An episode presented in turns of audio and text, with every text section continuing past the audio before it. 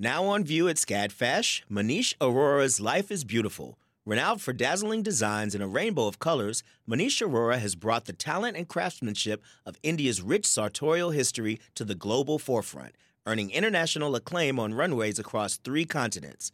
Designing in India since the 1990s, Arora's glittering garments celebrate extravagant expressions of self through varied materials, techniques, and silhouettes in a triumphant union of Western and Eastern aesthetics adapted to today's multicultural society with a touch of humor. Find out more at scadfash.org. Support for WABE comes from 100 Miles, a nonprofit committed to preserving Georgia's 100 mile coast. Protecting this critical coastal ecosystem takes all of us. Watch the stories of the innovators and future leaders who help keep our coast flowing at ourgeorgiacoast.org.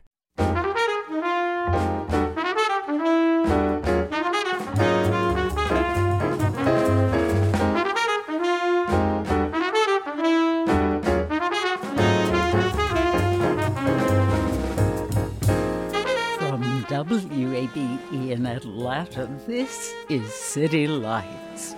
I'm Lois Reitzes. Thank you for listening. Taylor Swift evolved from teenage country sensation to pop superstar and now ranks among today's most versatile singer songwriters. The Every Taylor Song Ever Fest features kids and young adults with illnesses, injuries, and disabilities performing every Taylor Swift song ever recorded. Later this hour, we'll hear why the Songs for Kids Foundation decided music by Taylor Swift would make the ideal backdrop for their upcoming festival. First, the influence of European art has shaped the context in which we see our world. From its marvelous statues, paintings, and architecture, European art throughout world history continues to delight, thrill, fascinate, and inspire generations. Rick Steves' Art of Europe is a new PBS series airing on WABE TV, weaving centuries of visual art into an entertaining and inspiring story.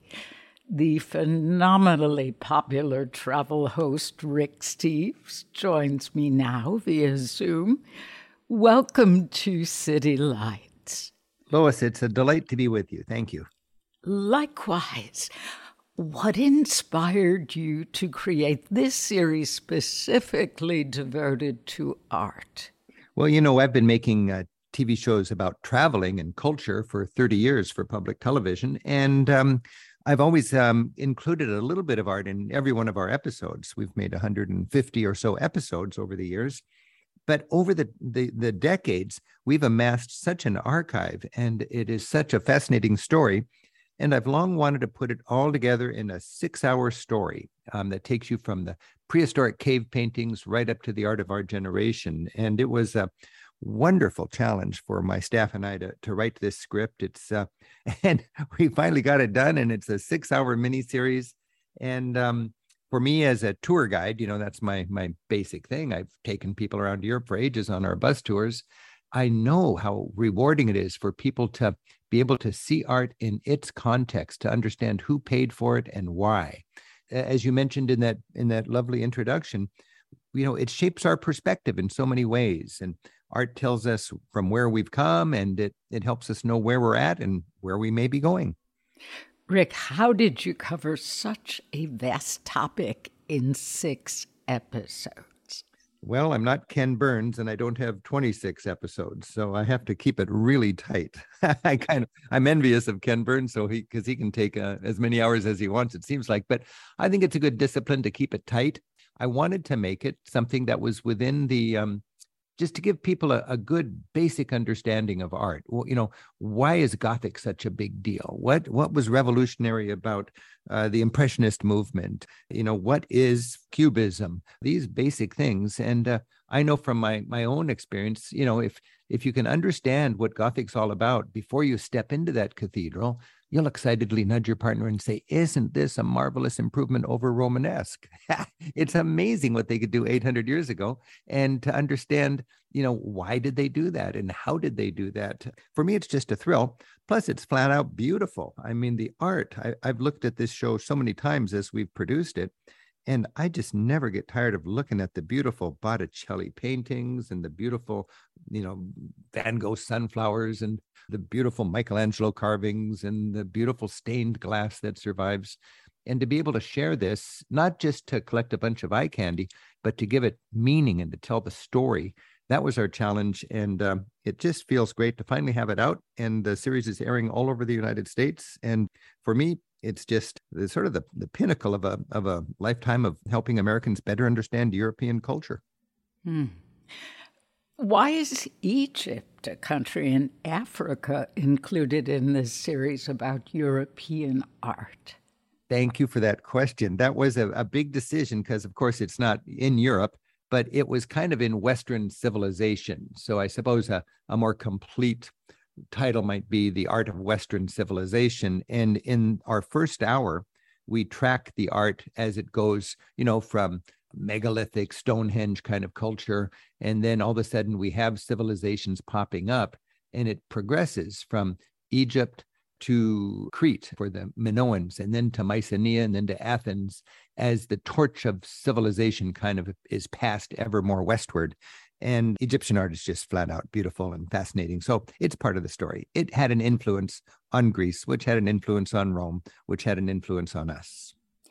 Rick, obviously, this series is about European art, and you've devoted much of your career to exploring and guiding people through Europe. Are people of color featured in this series? Frankly, not very much until the 20th century, except for the abuses against people of color in the age of exploration. And we talk pretty boldly about how Europe raped, pillaged, and plundered its way into dominance as part of the story. But this is a European story. And in the way Europe would enslave people, of course, is a big part of it. So the art that powered art in Spain and Portugal after the Age of Discovery, that would be included. But in the 20th century, things become more diverse and more inclusive. But until then, it really was a world of, of elites. And uh, you know how the power structure goes. And that has changed and that has evolved, and we've been able to track it. But uh, Kenneth Clark did a series that inspired me when I was young. It was called Civilization. And really, it to be honest, it was European civilization, but that was before a more tuned in age. And today, nobody would call it civilization. You would call it European civilization if that was the focus. I wish I was an expert in more things, but my focus has been Europe. I've spent 100 days a year in Europe ever since I was a kid, and we call it Art of Europe. So that's what this is. We learn a lot from it, and there's a lot to be ashamed of, and there's a lot to be proud of. And we wove that story together. That's a thoughtful answer. I thank yeah. you for it. Yeah. You touch on many historic points during the course of this series, from ancient Roman Greece to Baroque to the modern age. The dominant era in European art history we hear most about is the Renaissance. Why does Da Vinci's painting of the Mona Lisa sum up the Renaissance for you? You know, Lois, for me, the Renaissance could also be called humanism. And this is when mankind steps out of the darkness of the Middle Ages and has a confidence, a confidence they didn't have in those uh, difficult centuries before. And it's not a repudiation of God, but when you look into the eyes of David, you're looking into the eyes of Renaissance man. And and when I say man, I mean man or woman. And when when you look at that, you're looking at a new attitude, a new confidence. Again, not a repudiation of God, but a, a recognition that the best way to glorify God is not to bow down in church all day long, but to recognize the skills and the talents that God gives you and to use it with all the energy you have to make the world a better place and to live a more fulfilling life. That's what I see when I look into the eyes of David. You can look into the eyes of David and see a shepherd boy getting ready to slay a giant. That's the Bible story, of course. You can look into the eyes of David and you can see a symbol of Florence rising above its more crude city state neighbors in that political battle of city states at the 500 years ago in, in, in, in Italy. Or you can look into the eyes of David and see something much broader the birth of the modern age, coming out of the Middle Ages. And literally, Renaissance means a rebirth, a rebirth to the greatness uh, of classical age and it really kicks off the modern age i just love it and you know up as the series progresses you know the first hour covers maybe three four thousand years the next hour covers 1000 years the next hour covers 1000 years at the fourth hour the renaissance just covers 200 years 1400 to 1600 and that is an exciting story oh yes if you are just joining us this is City Lights on WABE. I'm Lois Reitzes, speaking with travel educator and enthusiast Rick Steves. Depictions of the Madonna and Child, even the inclusion of a Black Madonna, are seen numerous times throughout European art. Why is the subject of a Madonna and Child depicted by so many European artists? Huh. Boy, that's a good question, Lois. I think there's always been a need for a sort of a female deity, a symbol of fertility, a, a symbol of, of caring and nurturing, compassion. And um, of course, through different religions and, and pagan myths and so on, you always have these fertility symbols. And then when Christianity became dominant, you no longer have a, a, Venus that's worshipped, but you have a Mary figure that makes God more accessible. So I think that's the prevalence of um, the Madonna, and you see that right up right up to the modern age. My challenge as a teacher is to, and as a tour guide, is just to understand how many Madonnas and children a mortal tourist can enjoy before their eyes glaze over. You know, you need to you need to be select as a tour guide in, in how much beauty you you push on people and if you can give people an understanding of why is this madonna portrayed this way as opposed to that way and what was going on you know and and this beautiful evolution of the ability of artists to do better and more beautiful work all the time that's my challenge as an art teacher and a tour guide rick your book travel as a political act begins with the premise that we can't understand the world without experiencing it. You even touch on topics such as good globalization versus bad globalization and world hunger. Please, please tell us more about your thoughts on the importance of travel as central to our understanding of the world. You know, Lois, it's fun and interesting to get that question in the midst of a discussion of art. I, I love that because, you know, I think the pinnacle of why we travel is to gain a broader perspective. And the most beautiful souvenir you can take home is a global point of view, an appreciation that there are, we're 4% of the planet here in the United States, and there's 96% out there and we can get to know the rest of the world through our travels. And it just uh, it, it just carbonates our existence. It adds more colors to our palette when we realize that there's more than one right way to do things culturally and so on so i really for me my passion in teaching is to not help people avoid culture shock but to see culture shock as a positive and constructive thing when we travel, culture shock is the growing pains of a broader perspective. And people who manage to live their lives and travel only in ways that gives them no culture shock, travel is not a transformative thing for them. They don't, they miss the boat on the value of travel. I relish the culture shock that comes with my travels. And I find uh, my most rewarding trips, as you would see when you read my book, Travel as a Political Act, are when I venture to places, in many cases, I'm not supposed to go whether it's Cuba or Palestine or Iran or places that are in uh, crisis, like Guatemala and Ethiopia, and uh, places that have uh, different faith. I'm born and bred and, and steeped in a, Christian culture. I really enjoy going to a Muslim culture or a Hindu culture. So all of this is the rough and tumble world of reality, and you can choose you can choose reality or you can choose la la land. I, I joke that my mission with my hundred workmates here in Seattle at uh, Rick Steves Europe is to equip and inspire Americans to venture beyond Orlando. You know, I mean, Orlando's fun two or three times, but you know, after that, you could try Portugal. It's it's not going to bite you. Now, from an from an art point of view, we can have the same kind of enrichment through our travels if we understand what we're looking at. That can be if we can understand what causes poverty, if that means what threatens democracy, if that means why there are uh, the impacts of wars or or how some societies are more just and equitable than other societies. We can learn that as we travel and, and we can bring that home. And we can also learn from where we've come just by studying art and how societies have worked in the past. And, you know, all through the ages, art has had an agenda.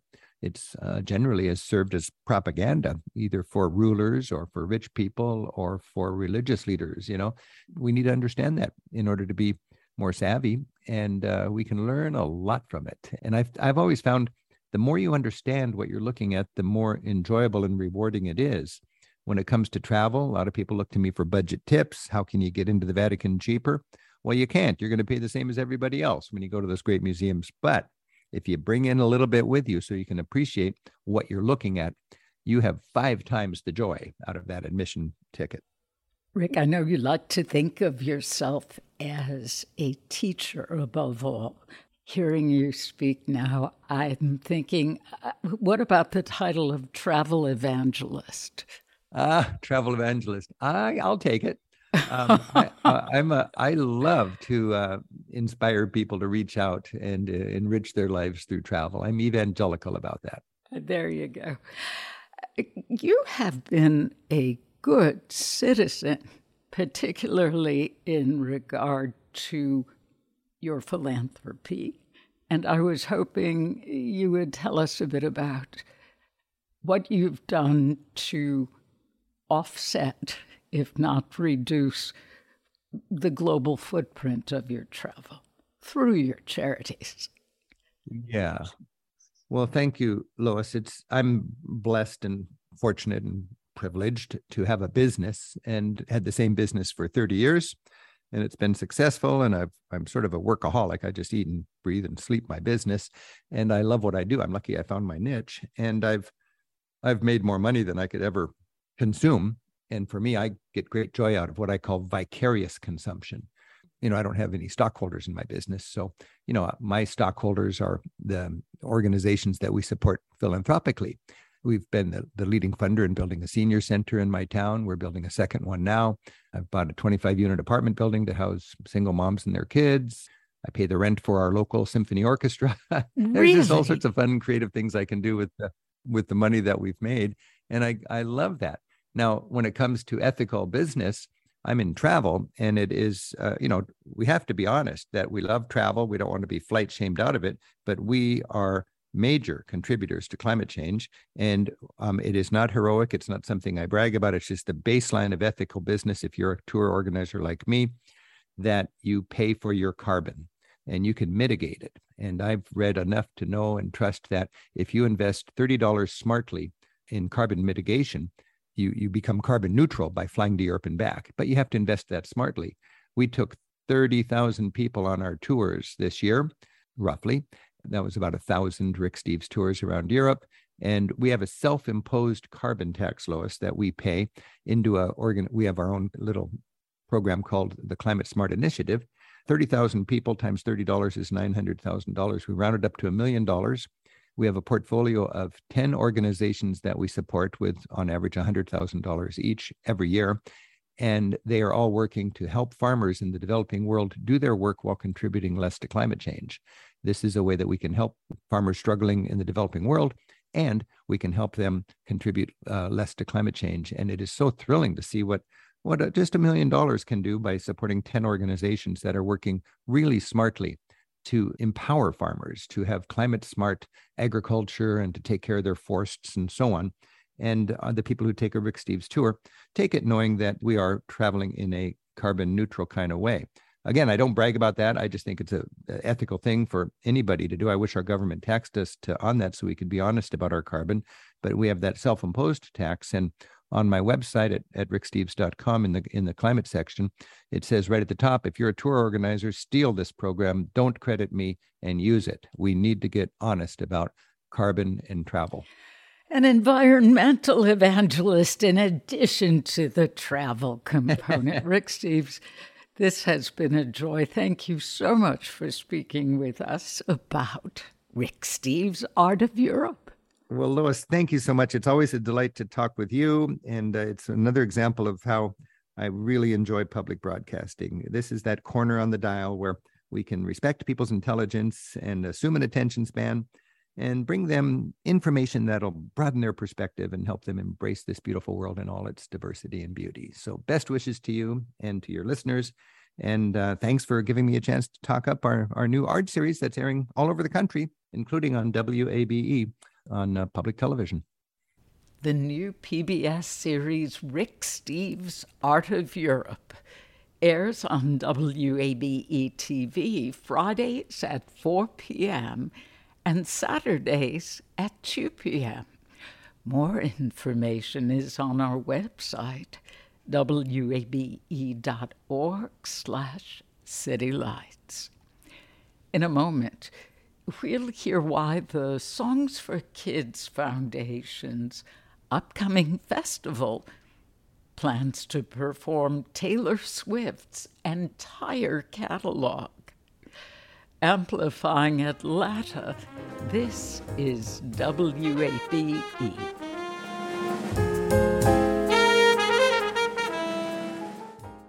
The field of mental health counseling is growing rapidly, and Richmont Graduate University can equip you with everything you need as a licensed professional counselor while integrating your faith into your clinical practice. Programs are offered in Atlanta, Chattanooga, and online. Apply today at richmont.edu. That's R I C H M O N T.edu. You love free, and at Ameris Bank, so do we. That's why we're proud to offer worry free, hassle free Ameris Bank free checking. Manage your money your way with convenient access to digital, mobile, and telephone banking, all with no monthly service fee or minimum balance requirements. At Ameris Bank, we're with you. For more information or to open an account, visit our local bankers in person or online at amerisbank.com slash free checking. Other fees such as overdraft fees may apply. Ameris Bank, member FDIC, equal housing lender. This is City Lights on WABE. I'm Lois Reitzes. It's great to have you along. Taylor Swift evolved from teenage country darling to pop superstar and now ranks among today's most versatile singer songwriters. Her diverse style is why Josh Rifkind, the founder and executive director of Songs for Kids decided Swift's music would make the perfect backdrop for their upcoming festival, the Every Taylor Song Ever Fest. Features kids and young adults with illnesses, injuries, and disabilities performing, well, every Taylor Swift song ever recorded.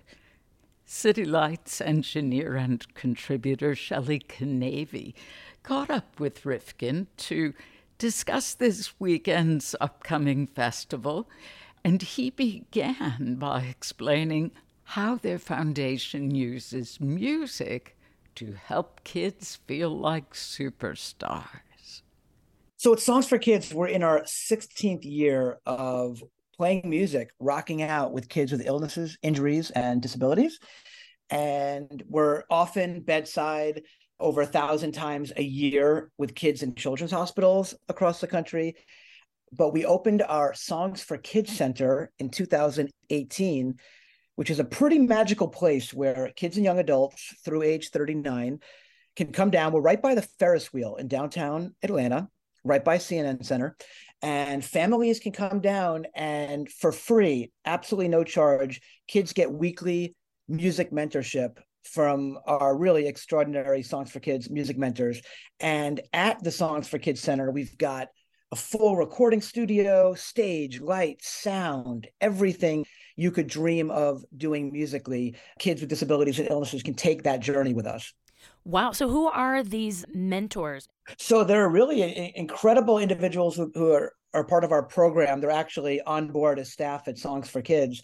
And yeah, they go through our program in terms of what's needed for kids in our community, kids with disabilities, kids with illnesses. I think the empathy and really the energy that these kids deserve. We have just the best people who come in and meet with a family and meet with a kid. And depending on their skill set, like the mentors, we pair them up with what the kids want to do. So if it's a, a, a kid that wants to write some songs in the studio, we bring in one of our awesome mentor engineers and producers.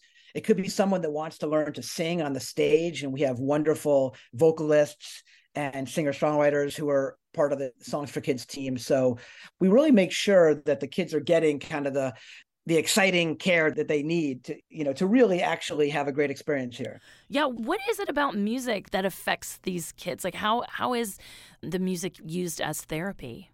It's so interesting because obviously there's so many ways to to reach somebody you know in this life. Uh, it could be a hug it could be anything. It could be a smile laughter but there's something about music that just cuts through everything i don't care what language you speak where you're from what you're going through music just is this incredible glue that, that just sticks people together in, in the most incredible way. So for me, eh, in terms of this program, music is really just a conduit for us. I think sometimes people think that like I personally, I do have a music background, but that I, I am I am not the world's greatest music lover. I just love how music can can do what we're doing, can allow somebody to learn something about themselves and, and learn they can be a performer, learn they can express themselves, learn that they can be cheered on. And it's all through this medium of music. I just think that's very cool. I don't, I don't know why, but it just cuts through everything. That's so awesome. So why did you feel like it was important to to start something like the Songs for Kids Foundation? I was always a musician, first of all, and, and I think to say not an incredible one is an understatement. I'll, mm. I'll, give myself a little credit. I always had enthusiasm, and you know, I eventually transferred or transitioned from being a musician to being a music manager. And while I was a music manager, decided really that I was kind of hoping my purpose personally would be for something greater, whatever that might mean to you. I felt like there was a real power to bring people together and have music serve a greater purpose than for super talented artists per se. And this is just an exciting way to bring people together for a, for a cause. And and my father is a or was a surgeon for over 50 years and he was my idol. So i thought okay you know if he's my idol what could i do to um, bring all of these elements together? Music him medicine you know how can we how can we do that in a way that would actually benefit people? This is kind of what you know we came up with. And you know you don't have any idea when you start something what it will be. In 2007 we did 17 hospital visits.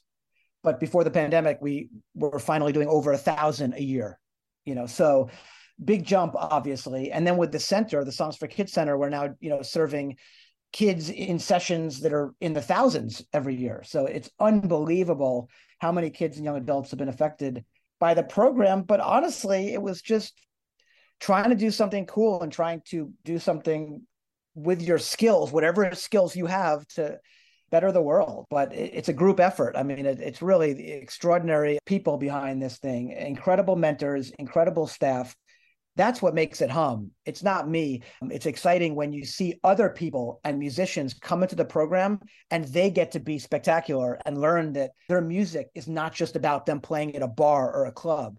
They've now realized that they have so much more to give. Wow. Yeah. So you guys do bring musicians to the children in addition to having them learn how to write songs and play drums and sing and perform on stage. You bring musicians to the hospital to sit with these kids, correct? And just play for them? Absolutely. And they sing along and we, we're at their bedside and we really perform anywhere in the hospitals where the children's hospitals want us. You know, the children's hospitals are extraordinary places in and of themselves. So we're lucky just to take part in any way with what they do for the kids. It's nice to be, you know, this exciting add-on. You know what I mean? But they they alone are you know, these are incredible people. So we're lucky just to be a part of that. So it's exciting. You know, there's a lot of kids, for example, that I met and worked with in the hospital well over a decade ago, and they're now part of the Songs for Kids Center, learning and continuing uh, everything we did at the hospital. So it's really exciting to see many of our kids over a long period of time. Yeah, and you you guys get big names to come play for the kids. I saw like Grace Potter has come. Phoenix, a lot of big names, right? Yeah, it's pretty amazing. We're pretty lucky. Um, I'm lucky to have a lot of friendships with, with a lot of these people, and, and, it's great to to kind of color them into the festivities.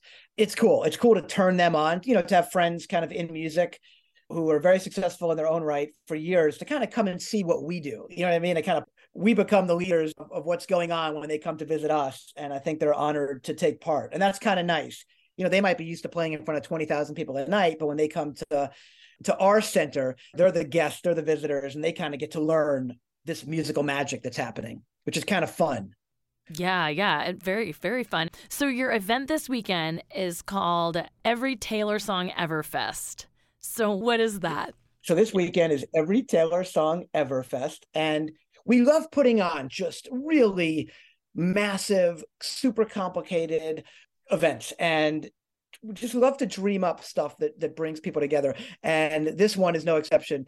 Every taylor song everfest it's going to be over a hundred of the kids in our program performing every single taylor swift song of all time which right now sits at about 194 i believe.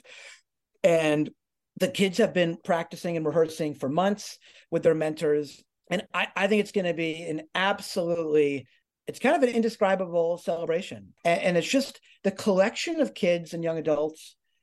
I'm talking unbelievable performers. And it's really for us allowing these kids to be stars. And why shouldn't they be? You know, uh, so this event is going to be showcasing the best of the best. And I really hope people will come out and support this not everything is about supporting Taylor Swift herself. Yeah, she'll sell over 100,000 tickets when she comes into town next year. But I really think if you don't come to this event, you're missing out on the best Taylor Swift ticket. I'm going to go ahead and say it. You're going to see some absolutely remarkable performances. You're going to see hard work and you're going to see uh, I know I'm very excited. I'm a pretty excitable person, but I'm telling the truth here. This is just going to be uh, fantastic. And I think beyond the families and friends of, for example, Songs for Kids and the families, uh, the kids who are performing, I think everyone should come out to this and cheer these kids on and sing their favorite Taylor Swift songs along with them. This is going to be a historic festival. I simply don't believe there's ever been anything like this in the world, a festival like this. And I think it's um it's it's game changing festival. Yeah, uh, yeah. So why did you choose Taylor Swift?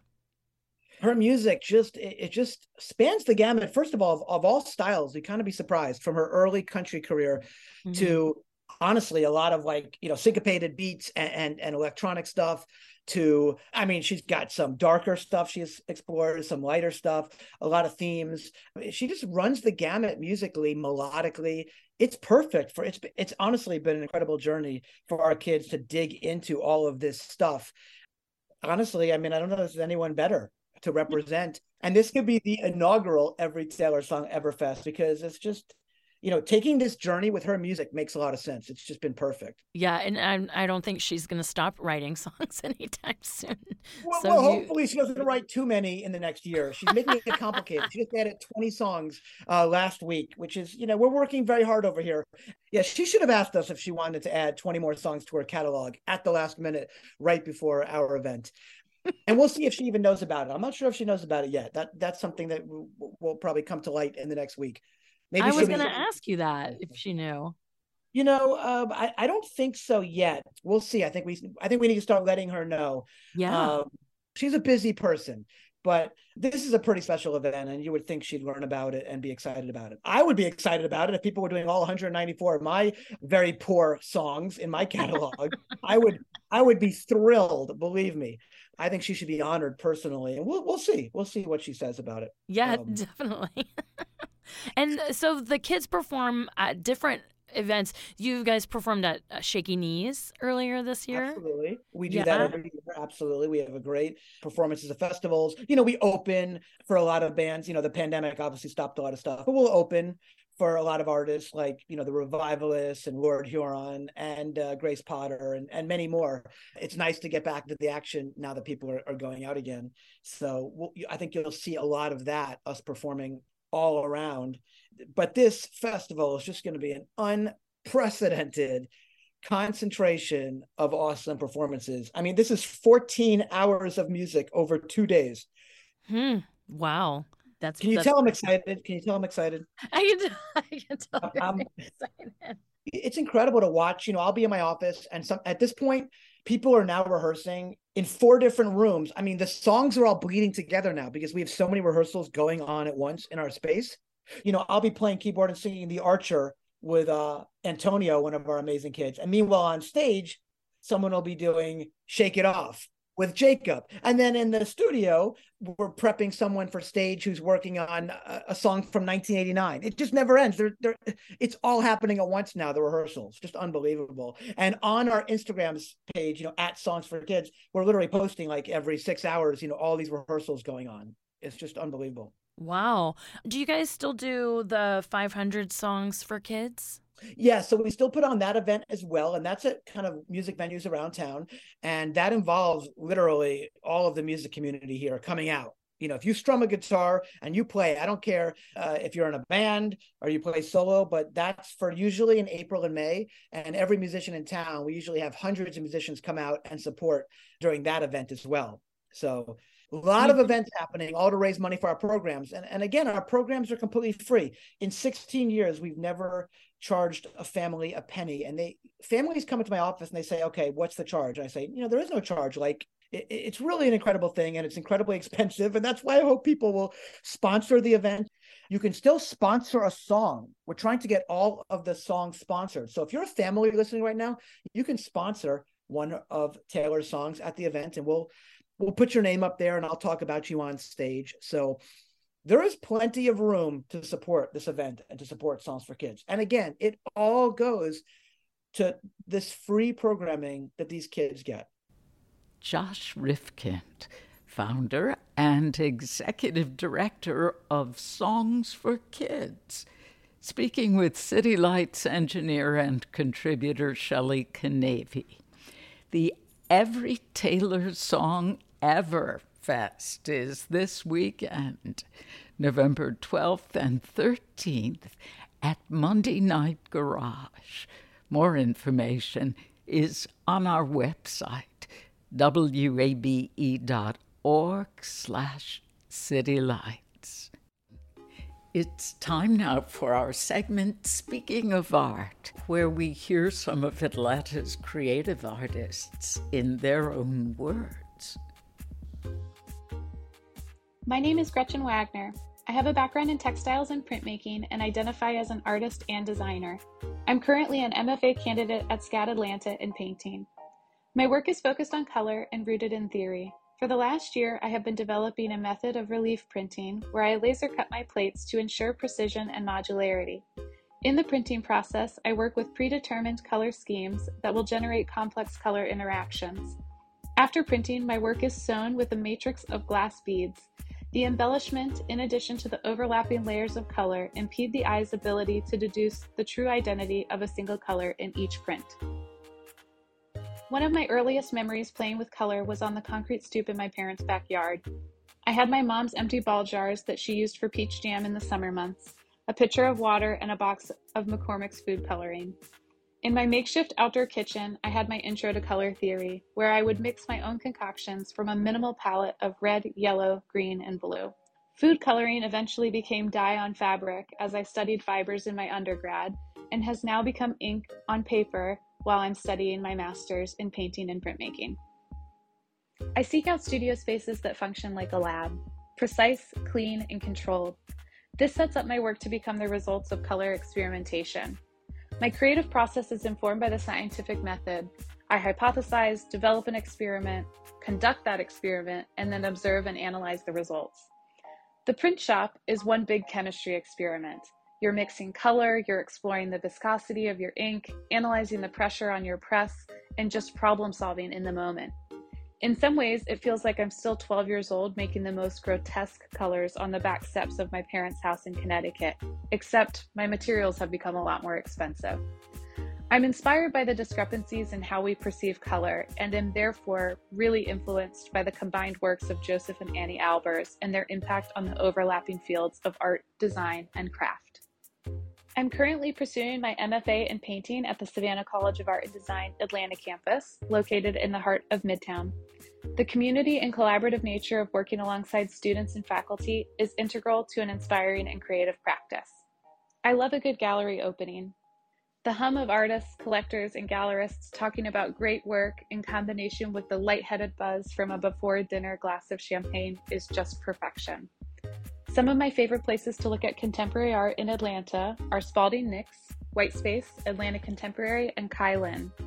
I recently saw a great student exhibition at Wadi in Inman Park last spring, and have also visited Wolfgang Gallery's space on the west side for their inaugural exhibition Virgo, which was incredible to say the least.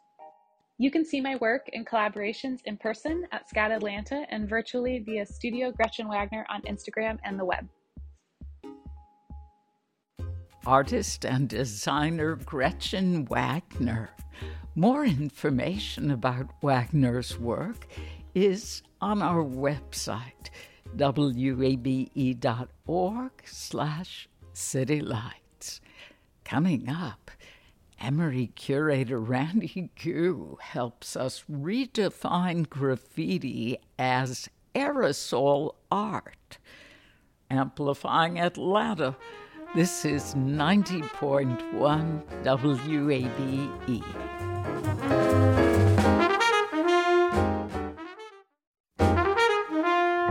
This is City Lights on WABE. I'm Lois Reitzes. Thank you for listening. The graffiti art scene in Atlanta is tremendous, though it comes with controversy. Under Georgia law, graffiti is a form of vandalism created without consent. So, what defines graffiti art? versus vandalism. A new exhibition at Emory University's Rose Library investigates the culture, aesthetic, and historical phenomenon of the medium. Graffiti, a library guide to aerosol art, is on view through January 23rd. Randy Gue is the Assistant Director of Collection Development and Curator of Political, Cultural, and Social Movements Collections. He joins me now via Zoom. Randy, welcome to City Lights. Thank you very much. It's a pleasure to be here. Thanks for having me. When did graffiti and street art become popular around the country?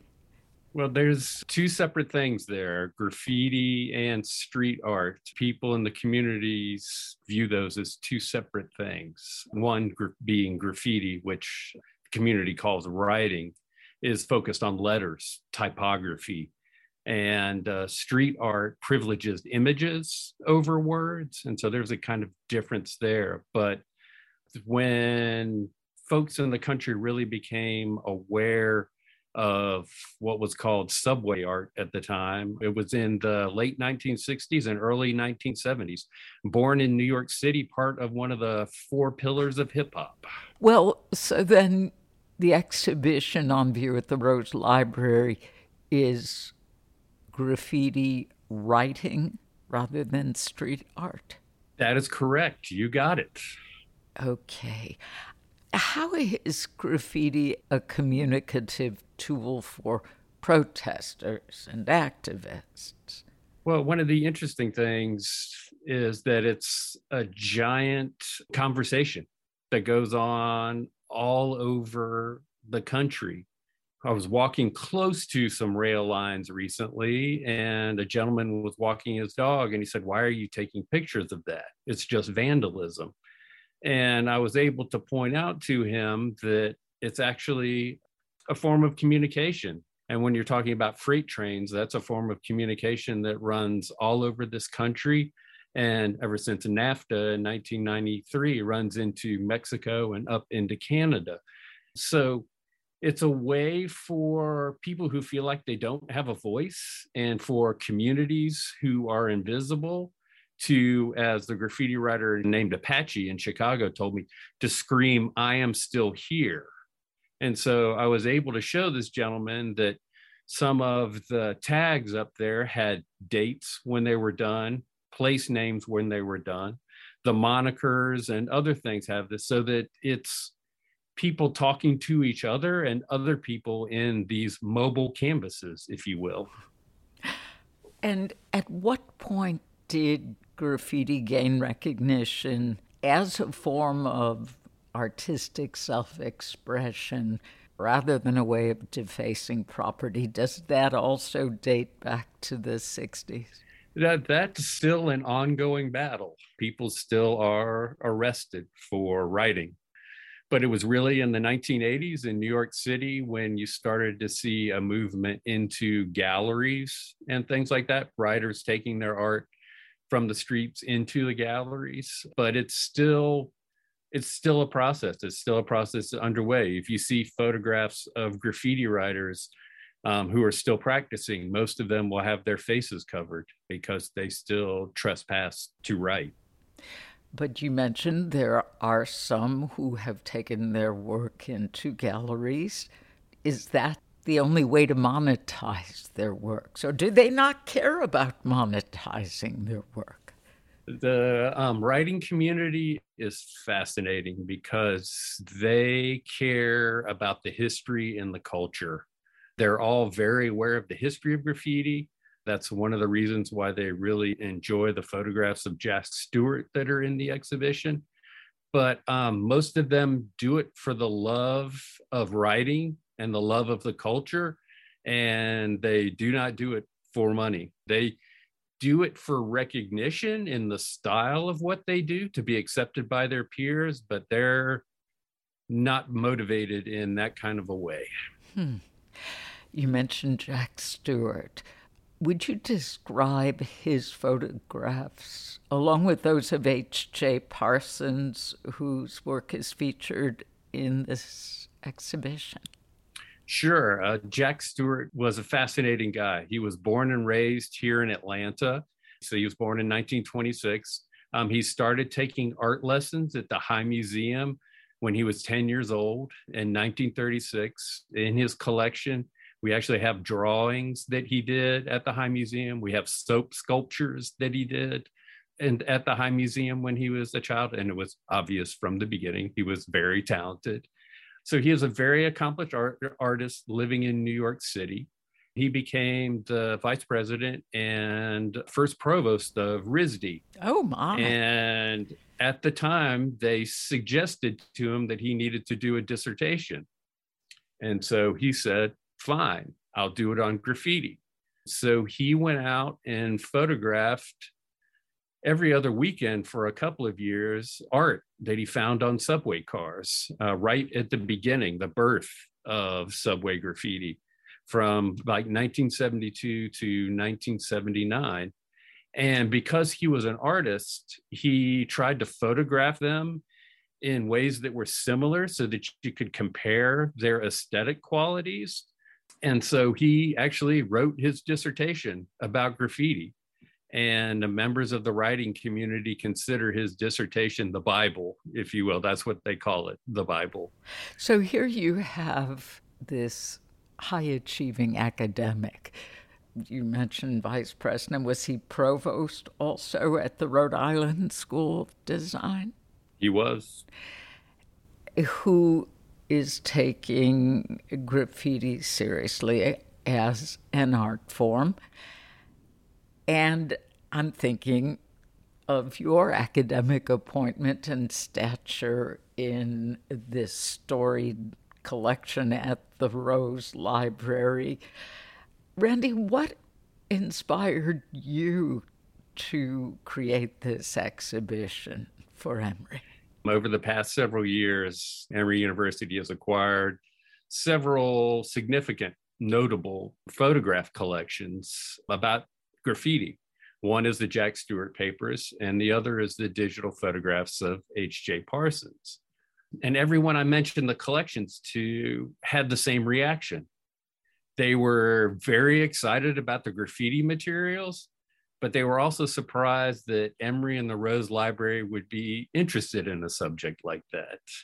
So, you know, after I explained that, of course, Emory was interested in what the French stencil artist Blek le Rat called the biggest art movement in the world, which is graffiti. You know, it's the only art movement in the Western world created by children. All these folks were under 18. And so it got me thinking that people have expectations about what academic libraries have and don't have. And so I wanted to use this exhibition, which is about graffiti and gets people very excited, but that people are surprised that we have. And I did a little research, and it turns out we have over 200 books here at the library about graffiti, graffiti writers, and street art. We have movies, we have zines in our collection about graffiti. So my purpose was kind of twofold. One, to show that graffiti is an important historical, cultural, and aesthetic phenomenon, but then also to kind of broaden people's ideas of what libraries collect and what they're interested in. Hmm. That is a wonderful way of your reaching out to a larger audience. Now, you pointed out the important differences between street art and graffiti. I'm hoping you can help me a bit more with the vocabulary because I want to get it right, Randy. Graffiti artists prefer to be known as writers and not artists. Where does aerosol art come in? well, you know, there's the writing community defines graffiti as a term applied to writing by those who do not do it. So, okay.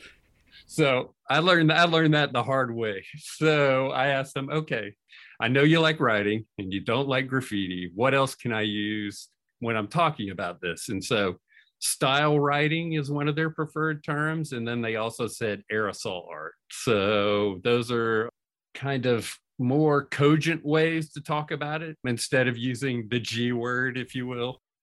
Randy Gue, Emory's curator of political, cultural, and social movements collections.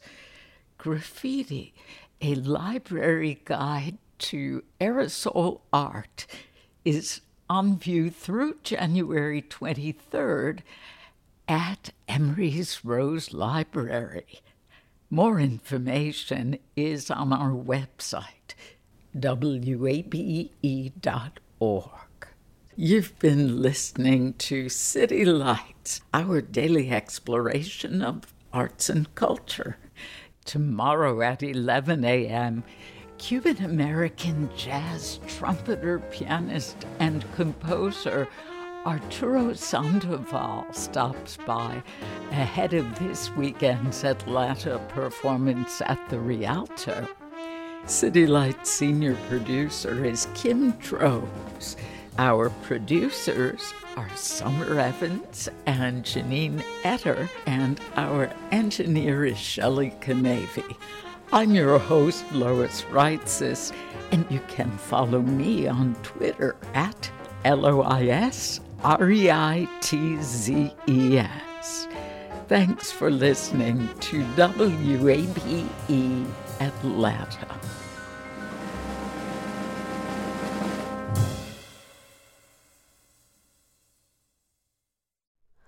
Hi, it's Terry Gross, the host of Fresh Air. We bring you in depth, long form interviews with actors, directors, musicians, authors, journalists, and more. Listen to our Peabody Award winning Fresh Air podcast from WHYY and NPR. Have you donated to WABE yet? I know you've heard us talking about why it's important, but it doesn't have to be this big decision. You can give at whatever amount fits your budget. It can be a spur of the moment thing. You already get so much out of public radio, so just go for it. Visit wabe.org/donate and become a member right now. And thank you.